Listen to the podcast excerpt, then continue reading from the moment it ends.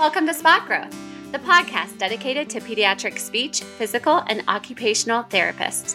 We explore strategies, insight, and success stories to help you elevate your practice. Join us as we spot growth together. Hey, welcome to the Spot Growth Podcast. I'm your host, Aaron Marshall with Extra Mile Billing. And today we have exciting news for patients who are struggling to find ways to cover their spot therapy costs. That's right. So if you have parents who need creative ways to cover therapy, I think this episode is for you. So make sure to grab a cup of coffee, sit back, and enjoy the conversation.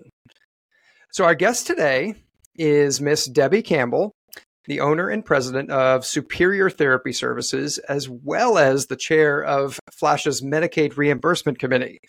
So Debbie is an, actually a huge advocate for patients, in both in her practice as well as across the state of Florida.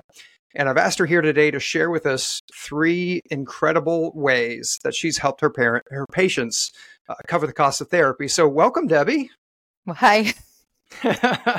Can you uh, tell us a little bit about uh, some of the challenges uh, facing the parents um, of the patients who don't qualify for Medicaid in the state of Florida? Absolutely.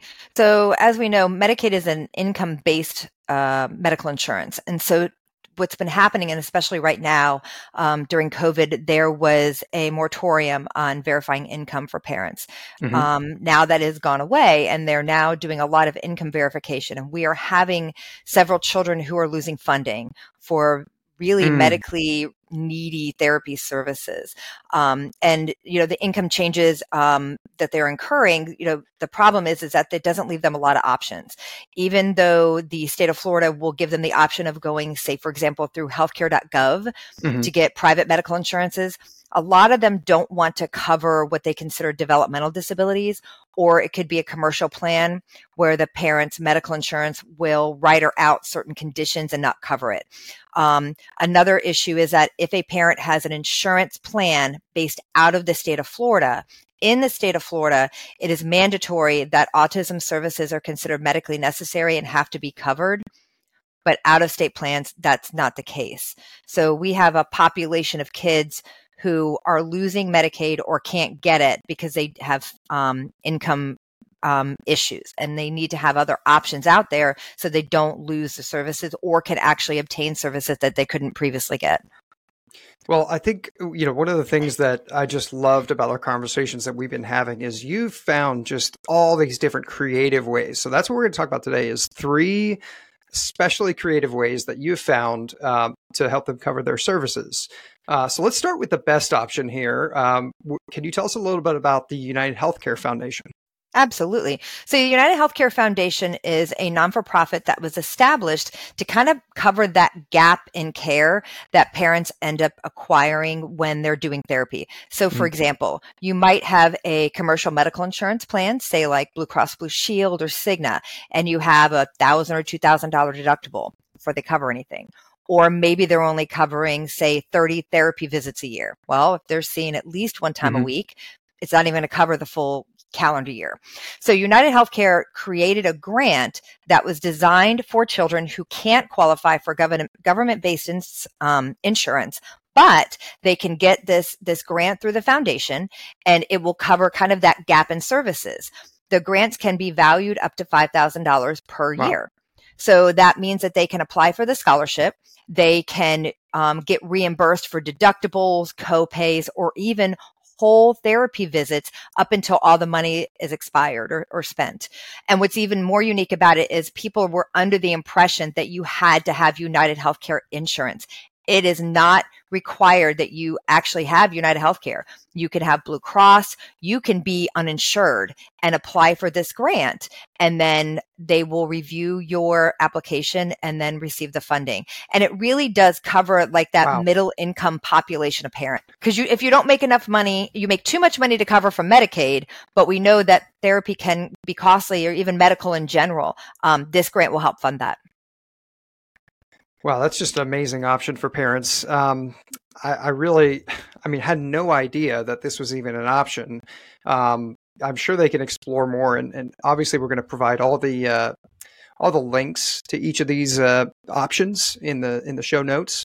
So be sure to check those out. Um, the next option you were telling me about, uh, can you describe a little bit about the Small Steps in Speech scholarship option?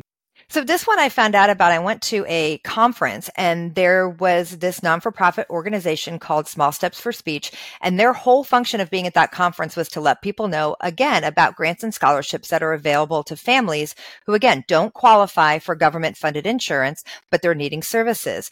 What it, the, it's called Small Steps in Speech. It's named after a gentleman named Mark Small. And he was an Army Special Forces who actually had passed away. So his wife um, launched a nonprofit in his memory, Small Steps for Speech. Um, she is a speech pathologist, and she decided to use this nonprofit to fund for kids that have speech and language disorders. And it's meant to supplement um, all of the treatments that are not covered by insurance. Um, they have awarded over $1.3 million in grants for families all across the country. So again, this one is specifically for speech language pathology therapy services. Gotcha. Okay. So, and then we obviously we're going to post the link in, in the description on that. Um, the last option here, which I think is really cool and specific to the state of Florida, can you describe the Florida Elks Florida Elks Club option here?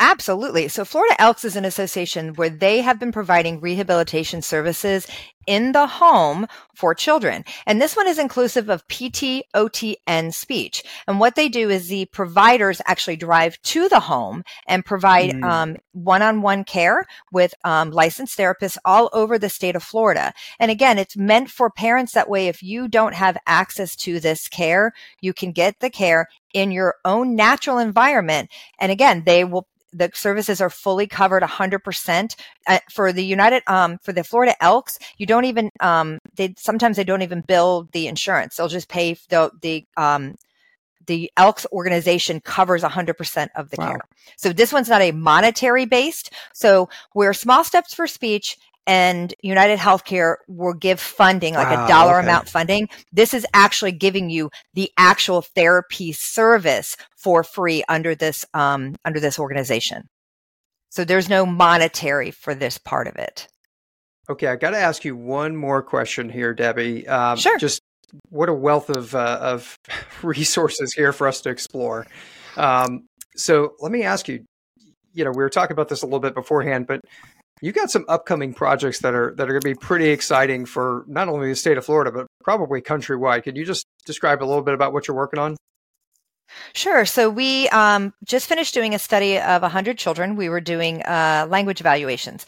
And the goal of the study was to investigate if an in-person language evaluation and a telehealth delivery model evaluation had any kind of statistically significant difference. And we didn't find any, which means that we're becoming more and more confident about the ability to provide services virtually and have them be equivalent to in person. Um, and the second project is branching off of that is I'm working with uh, Jonine Lohman, um, and we are writing a book all about providing telehealth therapy services for uh, rehab professionals. So, two projects in the works right now. That's amazing. I mean, I told you guys she was an advocate. Uh, it sounds like she's not even an advocate just for the state of Florida, but it's for it's for speech and language pathology across the country. And and Debbie, I really just can't thank you enough for sharing these incredible resources with us.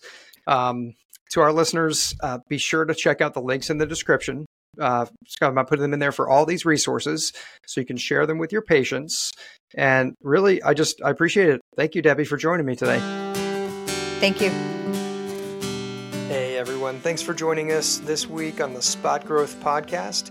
If you enjoyed the discussion, please leave us a review. And if you have any ideas for topics that you'd like to learn more about, please send those to the podcast link at extramilebilling.com.